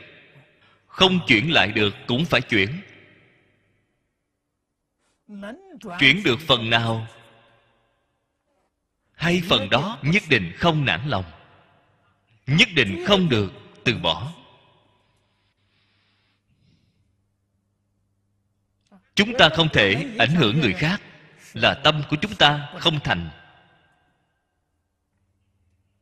Hạnh của chúng ta là không đủ tốt. Thật sự là chân tâm thành ý, như lý, như pháp mà tu học làm tốt hết sức.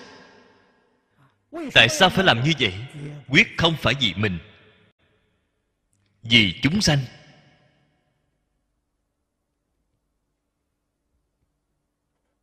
Đây là tiền phương tiện tiếp dẫn chúng sanh. Cho nên nhất định phải ly dục, sau đó mới thành tựu dục vọng ở trong tánh đức. Cái dục vọng đó là tự tại, mỹ mãn. Đây là chỗ phàm phu thông thường. Rất khó lý giải. Cho nên tứ thần túc xếp ở điều thứ ba.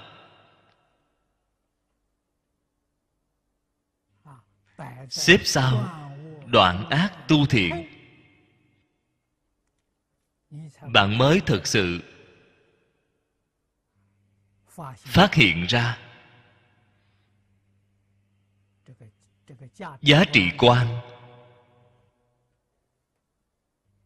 Phàm phu không giống với thánh nhân. Giá trị quan của thánh nhân là chân thật.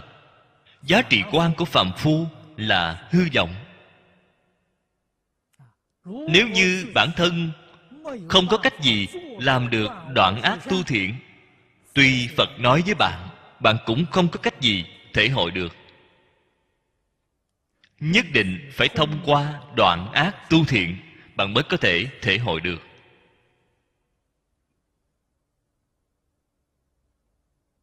Phật bồ tát tại sao tự tại? Tại sao các ngài mỹ mãn? Mới có thể thể hội được. Chào chư vị đồng tu, chào mọi người. Xin mở kinh thập thiện nghiệp đạo ra, trang thứ 16 kinh văn hàng thứ ba. Thần túc trang nghiêm cố, hằng lệnh thân tâm, khinh an khoái lạc. Tứ thần túc. Hôm qua đã giảng với các vị cái dục thứ nhất. Cái thứ hai là niệm. Cái thứ ba là tấn. Cái thứ tư là tuệ. Những danh từ này ở trong kinh luận được dùng rất phổ biến.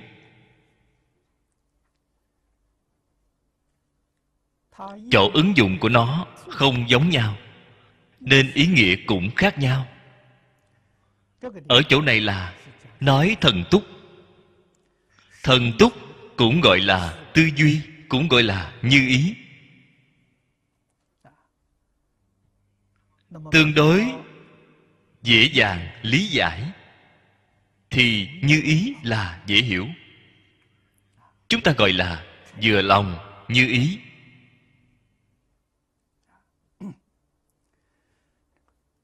Dục vọng có thể vừa lòng như ý.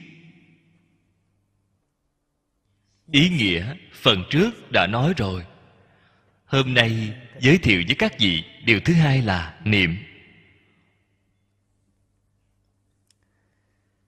Ở trong chú giải của kinh luận gọi là nhất tâm chánh trụ. Đây là niệm như ý túc.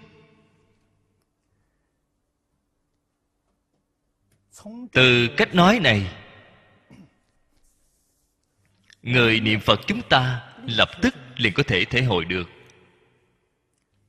Trong kinh di đà gọi là nhất tâm bất loạn. Nhất tâm bất loạn, niệm đã như ý rồi. Niệm đã tự tại rồi. Nhất tâm là chân tâm.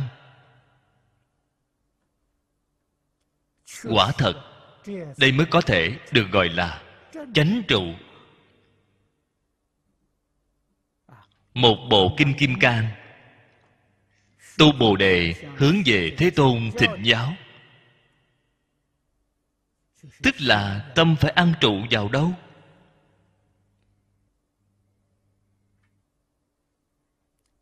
Vấn đề trung tâm là ở chỗ này. Tâm của chúng ta phải an trụ ở chỗ nào? An trụ không đúng chỗ. Bạn sẽ bất như ý, sẽ không tự tại. Vậy gọi đó là tà trụ, không gọi là chánh trụ. Chánh trụ là nhất tâm. Chính là trong kinh di đà gọi là nhất tâm bất loạn tâm không điên đảo. Đây là chánh trụ. Chúng ta phải làm thế nào khế nhập cái cảnh giới này? Pháp môn tịnh tông tuyệt diệu. Một câu a di đà phật. Chân thật niệm. Bạn liền có thể khế nhập cảnh giới này. Các vị phải nhớ kỹ, chân thật niệm mấu chốt ở chân thật. Chúng ta niệm phật đã niệm rất lâu rồi. Cũng không đạt được. Nhất tâm chánh trụ là nguyên nhân gì? Chúng ta không chân thật. Sao gọi là không chân thật? Ở trong niệm phật, có nghi hoặc. Đây chính là không chân thật. Ở trong niệm phật có xen tạp là càng không chân thật còn có gián đoạn. Cho nên, đã tu lâu như vậy, công phu không đắc lực.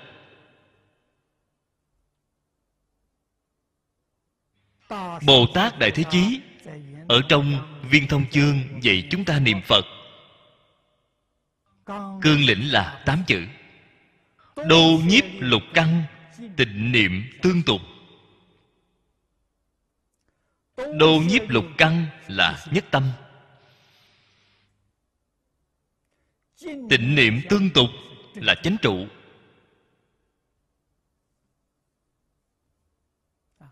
Cái trụ đó là phật trụ. Bồ tát cũng là trụ ở phật trụ. Thông thường, chúng ta nói bồ tát trụ lục độ. Thanh văn, trụ tứ đế. Duyên giác, trụ 12 nhân duyên. Cái trụ này là nói giữ tâm. Là giữ cái tâm gì? Thiên nhân, trụ thập thiện, tứ vô lượng tâm, từ bi hỷ xã chỉ có chúng sanh trong tam đồ họ cái tâm đó là trụ ở trong tham sân si. Khởi tâm đồng niệm đều là tham sân si.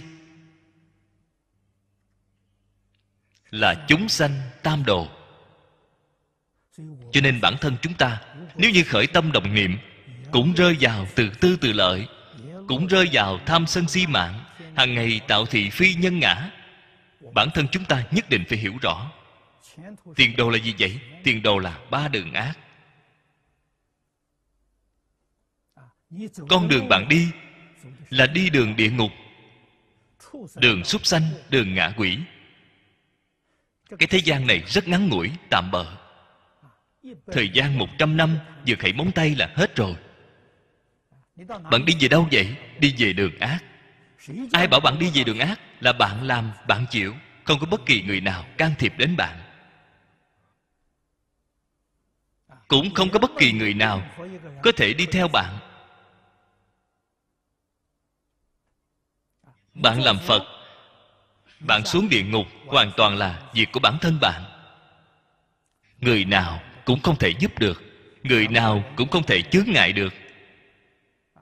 Phật bồ tát đối với bạn cũng bất lực. Cái này nhất định phải biết. Sự từ bi của phật bồ tát đối với chúng sanh, sự gia trì đối với chúng sanh là dạy học chỉ dạy chúng ta. Chúng ta có thể tiếp nhận dạy học. Có thể lĩnh ngộ. Có thể sửa chữa lỗi lầm. Quay đầu là bờ. Quay đầu từ đâu vậy? Từ lục đạo quay đầu. Từ thập pháp giới quay đầu. Chúng ta hướng về nhất chân pháp giới đây gọi là quay đầu là bờ. Lục đạo thập pháp giới là gì vậy? Là vọng tưởng phân biệt chấp trước. Quay đầu chính là chúng ta, phải đem vọng tưởng phân biệt chấp trước, xả sạch. Phải xả sạch sáu cõi. Nghiệp nhân quan trọng nhất của sáu cõi chính là kiến tư phiền não. Kiến tư phiền não tạo thành sáu cõi luân hồi. Kiến hoặc quy nạp thành năm loại lớn. Thân kiến, biên kiến kiến thủ kiến, giới thủ kiến, tà kiến. Đây là năm loại cách nghĩ sai lầm. Tư hoặc là tham sân si mạng nghi.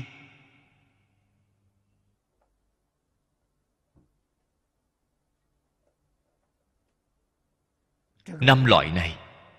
Năm loại lớn. Bạn đem kiến tư phiền não, tổng cộng 10 loại lớn, thấy đều buông xả.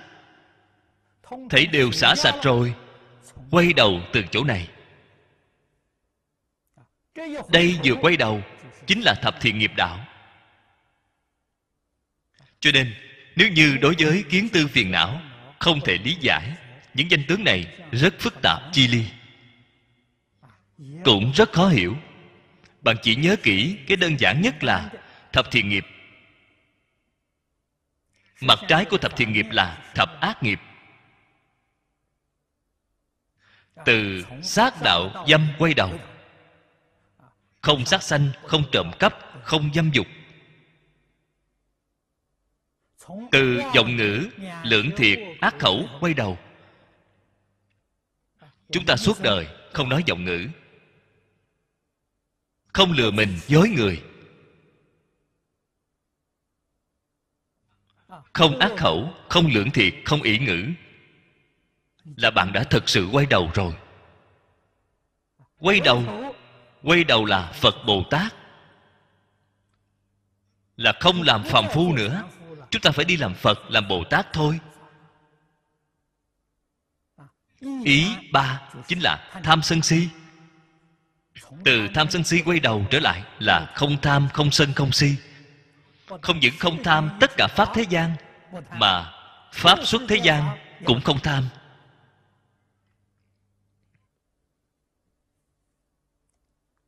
Niệm của bạn, làm sao mà không thanh tịnh được? Vào lúc này mới là nhất tâm chánh trụ.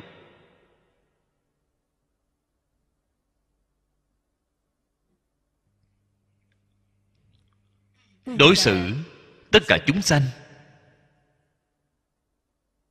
là giống như với chư phật bồ tát vậy. Bản thân nhất định là nhất tâm chánh trụ. Giáo hóa chúng sanh, họ là chủng tánh bồ tát, dùng lục độ dạy họ. Họ là chủng tánh thanh văn, dùng tứ đế dạy họ. Họ là chủng tánh thiên nhân, dùng thập thiện tứ vô lượng tâm dạy họ. Đây là phương tiện giáo hóa chúng sanh. Có chướng ngại với nhất tâm chánh trụ của mình hay không? Hoàn toàn không có chướng ngại. Như vậy mới thành tựu vô lượng, vô biên, công đức, chân thật.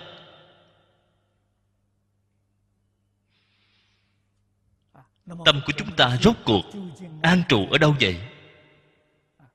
Trong kinh kim cang, phật dạy mọi người, nên không chỗ trụ mà sinh tâm ấy. Không chỗ trụ chính là chánh trụ. Không chỗ trụ, không phải, không khởi tâm, không động niệm, không phân biệt, không chấp trước. Cái này rất khó. Không phải việc mà phàm phu có thể làm được.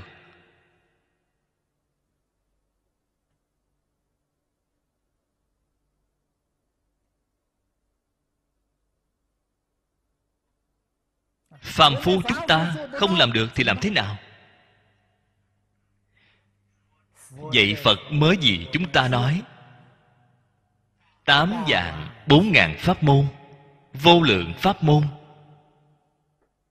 Đây là phương tiện. Các vị nên biết, tất cả mọi phật pháp toàn là pháp phương tiện. Pháp chân thật không nói ra được. Pháp có thể nói ra được hoàn toàn là pháp phương tiện. Cho nên phật ở trong kinh mới nói cho chúng ta biết pháp còn phải xả huống chi phi pháp. Pháp mà phật có thể nói ra phật có thể biểu hiện ra toàn là pháp phương tiện. Người thông minh từ trong phương tiện ngộ nhập chân thật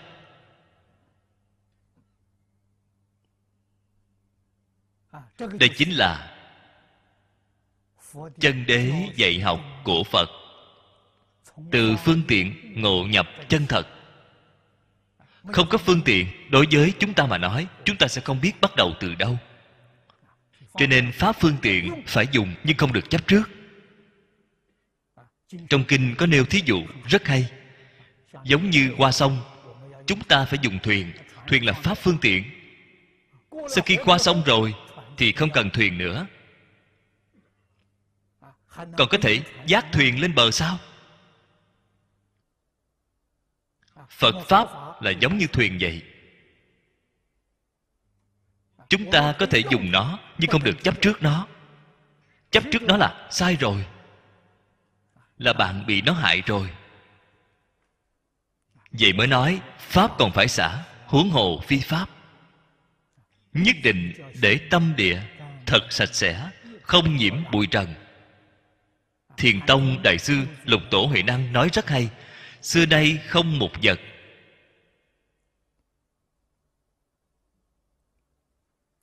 Xưa nay không một vật, chính là trong kinh kim cang gọi là nên không chỗ trụ. Mà sinh tâm ấy là sinh tâm độ hóa chúng sanh vô trụ với sinh tâm là một, không phải hai.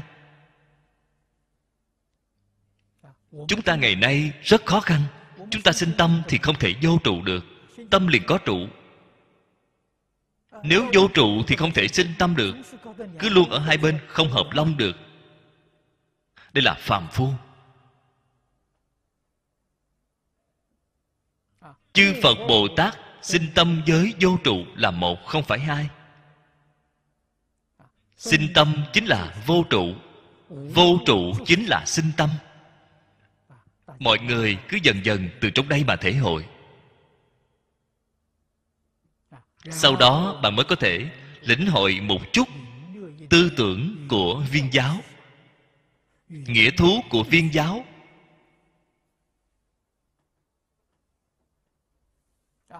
Không có là đồng thời.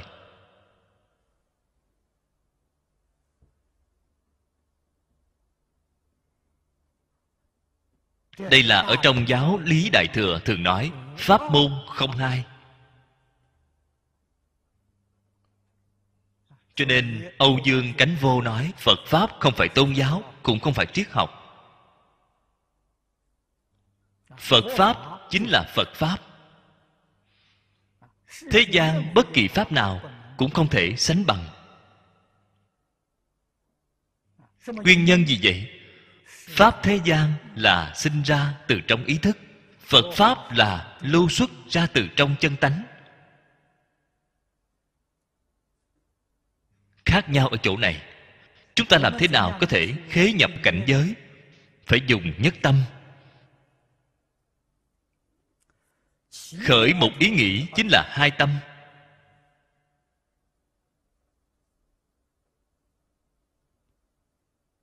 Nhưng ở chỗ này phải nhớ kỹ người bình thường chúng ta khởi niệm là vọng tưởng. Không khởi niệm là vô minh. Đều không phải nhất tâm. Phạm phu không rơi vào bên vọng tưởng này, thì rơi vào bên vô minh này.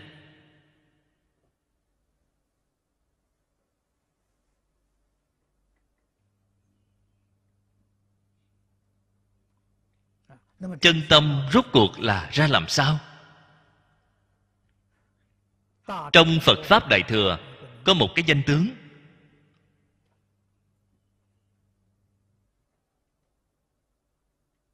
Gọi là tịch mà thường chiếu chiếu mà thường tịch. Tịch chiếu đồng thời.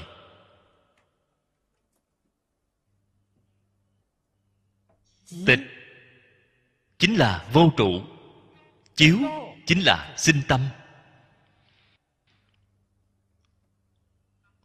Tịch mà thường chiếu chiếu mà thường tịch. Chính là vô trụ sinh tâm sinh tâm vô trụ.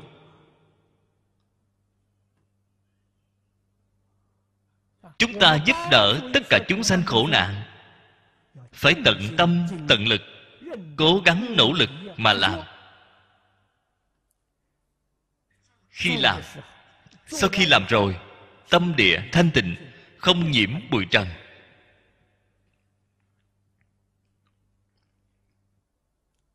Đây là cảnh giới của tịch chiếu viên dung.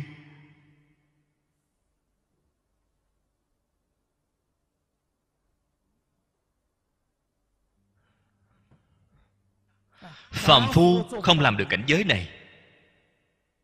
Phàm phu khi làm những việc tốt giúp đỡ chúng sanh, cảm thấy mình đã làm rất nhiều việc tốt, công đức rất lớn, kỹ công.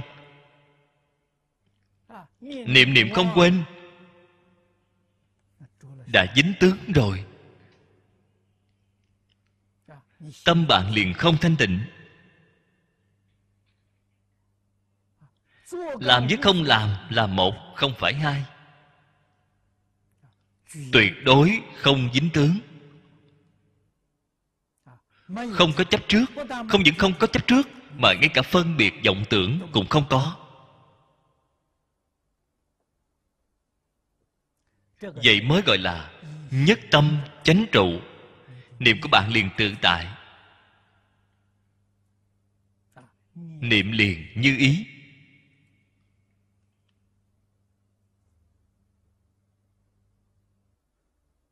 Ở trong bốn điều của tứ thần túc thì hai điều này là quan trọng nhất. Phần trước nói dục với chúng ta, cái thứ hai là nói niệm. Hai điều này là quan trọng nhất nhất là niệm.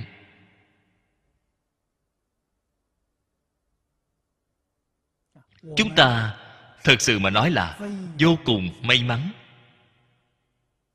Ở trong vô lượng pháp môn, chúng ta gặp được pháp môn tịnh độ. Cái pháp môn này thuận tiện.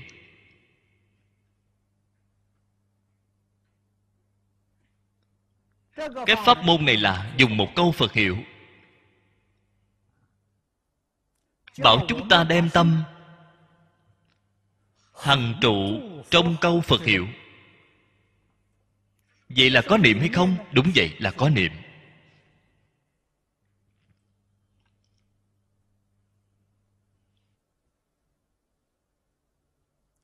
Dùng một niệm này để dừng tất cả vọng niệm. Bất kể làm việc gì ở trong tâm chỉ có a di đà phật. Thí dụ nói, chúng ta tu lục độ. Lục độ thực tiễn vào trong đời sống, trong tâm là a di đà phật.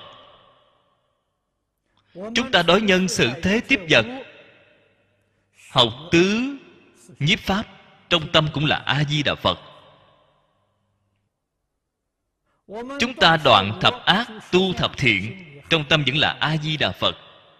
Tất cả mọi tu học thể đều quy về một câu a di đà phật.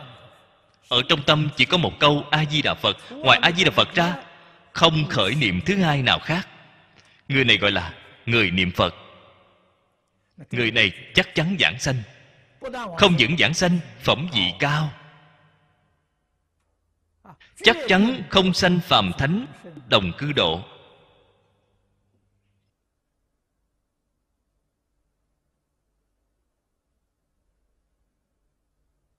Ở trong những pháp môn khác, không tìm thấy sự tiện lợi như vậy. Tu học pháp môn khác không có dễ dàng thành tựu như vậy. Cái pháp môn này dễ dàng. Niệm niệm nắm chắc a di đà phật. A di đà phật chính là mạng căn của chúng ta.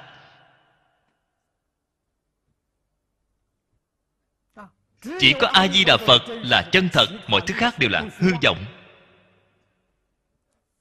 vậy mới gọi là chân thật niệm phật.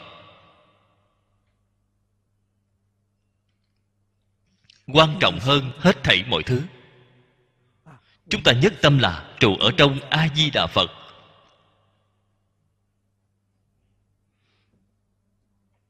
Không có phân biệt, không có chấp trước, không có gián đoạn.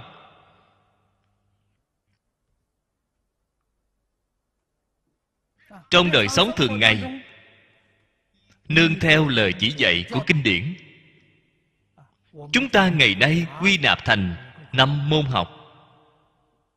Đời sống thường ngày nhất định không làm trái ngược năm môn này. Môn học thứ nhất là tịnh nghiệp tam phước.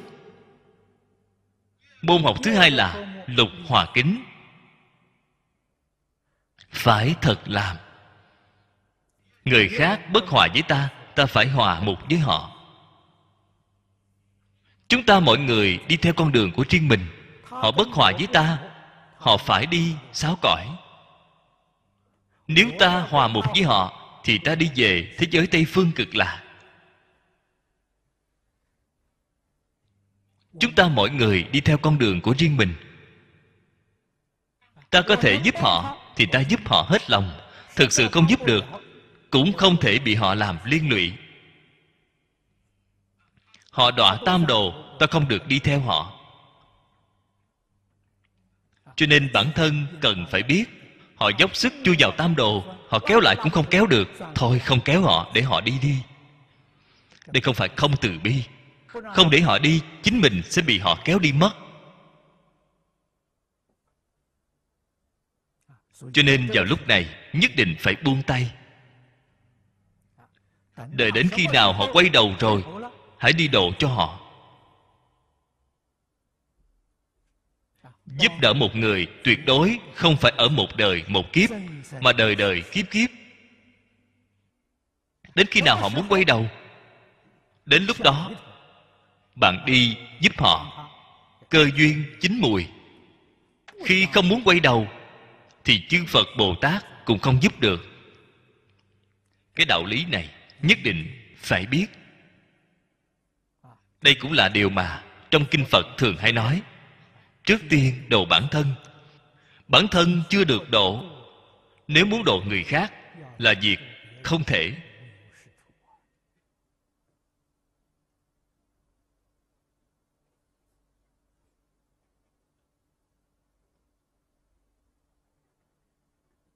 Môn học thứ ba là tam học giới định tuệ tam học. Tam học, mấy câu nói trong kinh vô lượng thọ nói, vô cùng cụ thể, khéo bảo vệ tam nghiệp là giới học.